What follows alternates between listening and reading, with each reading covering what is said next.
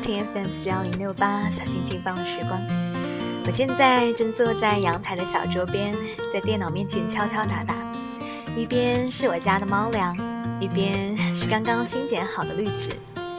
在家办公的这阵子，我就已经开始寻找了在家里面最合适冬日办公的地方，要有阳光，保证通风，但又不能太冷。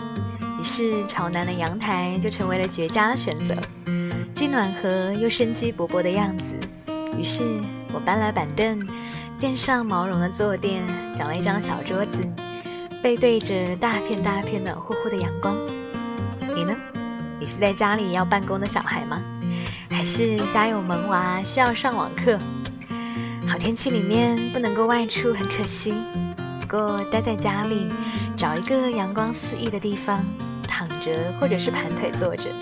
让身体吃饱阳光的感觉也是很不错啦。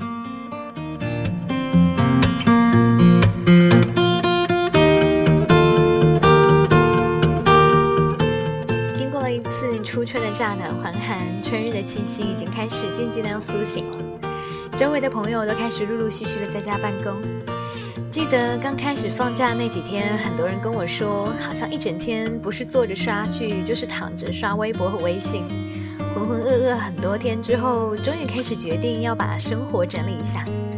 大概是工作养成的习惯，每天开始的时候，我会习惯性的把一天要做的事情都写在电脑桌上。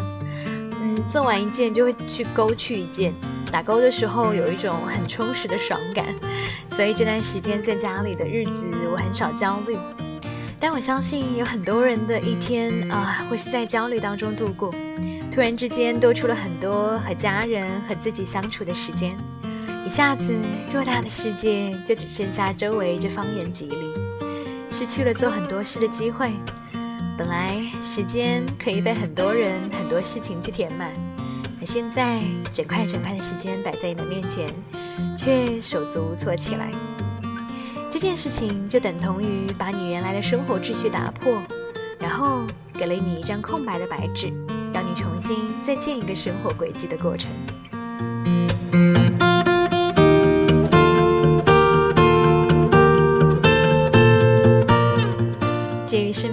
友都向我哭诉这样的焦虑，为此我就特意的去翻阅了一下庆山最近在公众号里面写的文字。他的心境和处事的态度，经常让我在焦头烂额或者是陷入深渊的时候，能够让心中的涟漪。缓慢而亲密地沉静下来。第一百四十六期的小心轻放了时光，我想和你，人这个个体，其实不论你身处何种的环境，如何的状态，即便平凡，却也能这样的生活。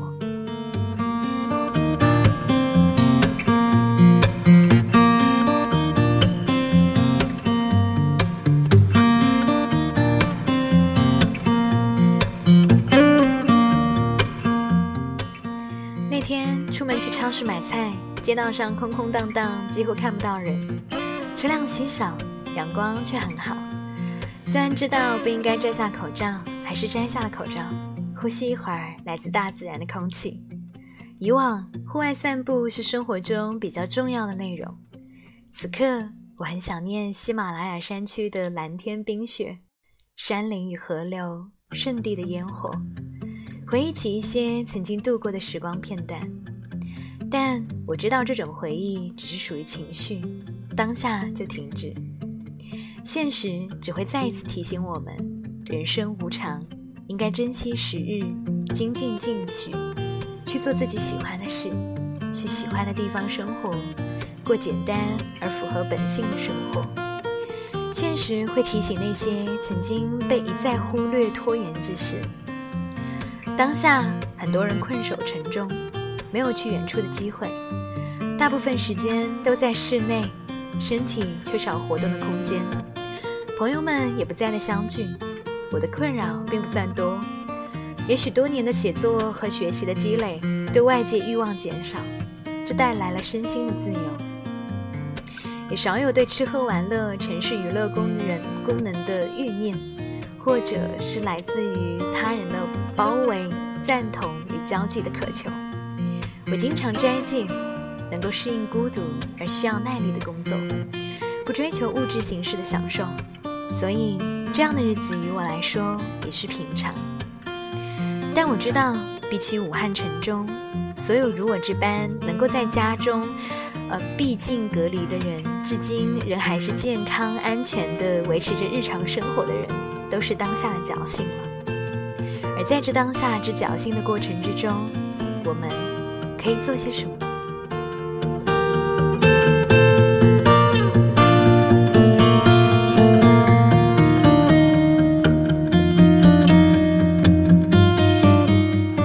对人的抚慰来说，通常真相最为重要。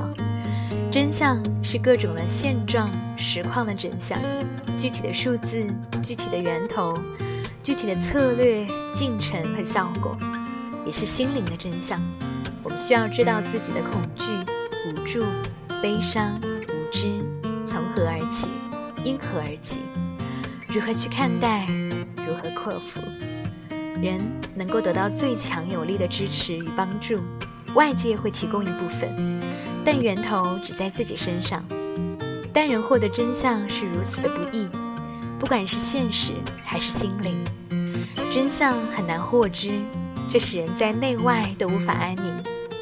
有时看一些口述和纪实的报道，这些来自于平凡微小个体的表达，细节真实，展示如是存在；而有些声音反而动机复杂，带着煽动或者是编造。他们消费英雄、感动、恐惧、愤怒、悲伤的日记，消费人的慌乱与无助，这很可惜。我们本该是彼此之间抱有更多的同情与善待的。当被激发的情绪性自动化的反应影彼此影响，人们通常会失去自己独立的判断和独立思考。大量的人在无意识、机械地转发各种的报道和信息的时候，需要去分辨各种表达背后的动机和发心，不管是投射的是赞颂，还是投射的是愤怒。都是以扭曲而变形的视野在构造着现实，保持客观与冷静需要很多的智慧。事实上，我们很清楚，要改造现实的处境，每一个人不可能脱离其中，而是要共担业力。而任何改造都需要持续的有意识的努力，它需要逐渐渗入而转化的过程，转化个人的意识，转化集体的意识，转化。来自于每一个人。当我们在评判的时候，似乎忘记了现实的构造来自于内心的投射。这个世界是怎么样组成的？可以审视一下自己的心。我们是这个能量之网中的一个点，这个网有无数的点组成，没有人能够撇清属于自己的责任。人所经历的一切事，无论如何，最终都会过去，会成为记录或者是记忆。但人所付出的代价，最后应该被反思，并且带来改变。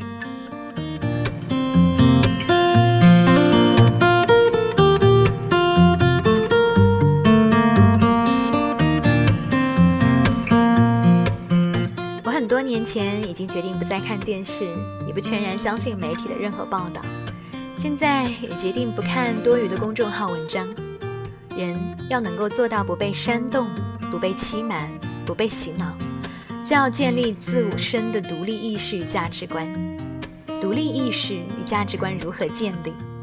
我们不能够依靠外界或任何一个权威给予答案，只能是在面对具体问题的时候，通过这些困难、痛苦、迷茫和恐慌的过程，去深切而全然的感受和体验它们，去思考它们，通过个人努力获得了悟。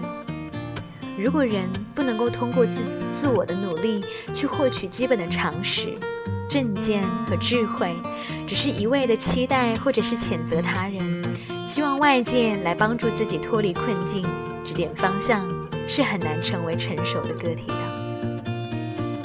一个不能在内心训练中成长的人，不会以负责任的态度对待自己、他人和社会，他只会榨取、利用。说谎和剥削，这与他的身份、地位、受教育的程度、贫富如何没有什么关系。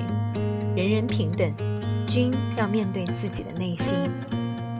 社会运作正常的时候，商业广告显示了各种美好的画面，说服人们去相信买各种各样的物品能够带来快乐、满足，让自身具备价值。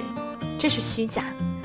当现代人的生活方式习惯与物质、形式、概念和欲念连接，习惯与身份、地位、权力、金钱、男女关系、肉体享受等手段，满足安全感和自我的个人的价值感，人会习惯性自我的方生活方式，生命的动力只来自于外界的给予。那么，在外界崩塌之时，他也便找不到自己。也无法去判断现实。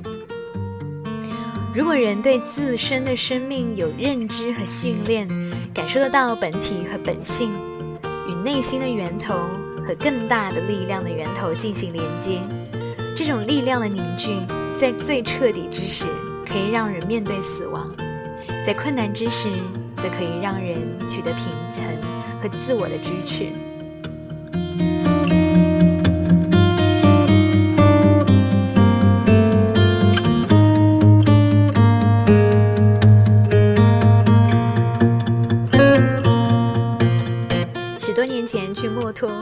每天步行四十公里，在下雨的峡谷中经历过多个滑坡、泥石流、断崖，路途之惊险超乎想象。那时留下的记忆只有一个：夜晚躺在睡袋里面，会问自己，明天是否依然还能够活着？然后体验到此刻自己还活着，于是平静的入睡。与死亡相随而行的这段旅程。带给我截然不同的一段内心成长与发展的过程，而这是在许多年之后才能够感受到的种子结下的果实。如果我没有实践、有思考，知道如何在复杂多变的处境之中转化内心负面情绪和压力，在各种的状况下尽力去维持内心的正念，去训练与积累内心的力量。也许是对自己的生命比较究竟的一个责任，不管外境外因如何不堪承受、虚实不明、令人沮丧或令人气愤、无助或者是绝望，这一点明光可以帮助自己，也可以帮助别。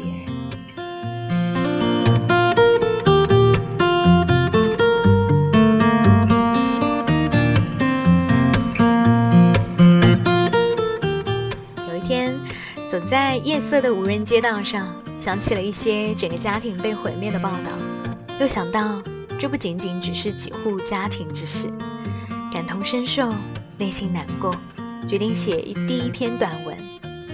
大概也是来自这种虽然相距遥远，却能够感同身受的悲伤，这种无形中渗透内心的强烈能量，让我失眠了很多个晚上。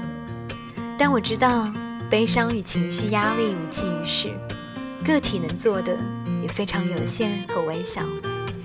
事实上，我为此而可以做的事情和以往没有区别，依然是持续的学习和工作，通过他人和自己的经验去思考、去了解人类在宏观的范围之内如何面对这些无常的显示、生命的脆弱、个人与集体之间的连接和冲突。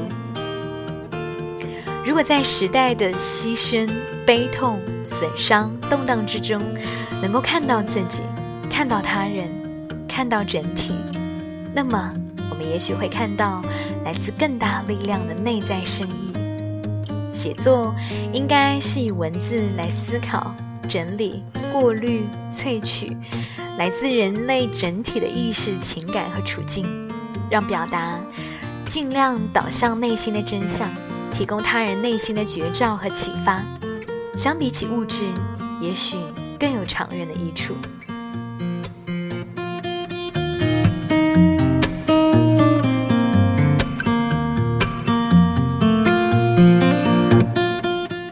我希望自己继续沉入在各种能量交集的漩涡之中，进入静默，彻底消化这个过程。不忘记曾经深深的渗透我的哀痛的能量，但日后应该把它转化成清明的意识。也许准备好了，某一天就可以打开新建的文件。同时，每天做饭、打扫、自制面包、规律的运动、持续的心灵功课，认真过好当下的每一天，照顾自己和身边的人。那天发消息问候远方的朋友，问最近如何的度过。朋友回答我：诵经、干活、和母亲聊天，去山上走路，有时做饭。晒太阳喝茶，今天继续劈柴。这段时间劈的柴足够母亲一年用了。我过得很好，没有多余的烦恼。我想，朋友早已与自己的本性合为一体。对这样的人来说，在哪里都是平静自足，珍惜知足。他们接受生活的所有发生，不期待未来，不留恋过去，不恐惧内心的挣扎。也不剥削外面的世界，心无旁骛，一心一意守护心中的一寸光明。如果人能够如此安住当下，保持清明的心念，就可以为有形无形整个存在的世界送去祝福与祈祷。这是大海中一滴水的作用。作为一个平凡的个体，人可以这样生活。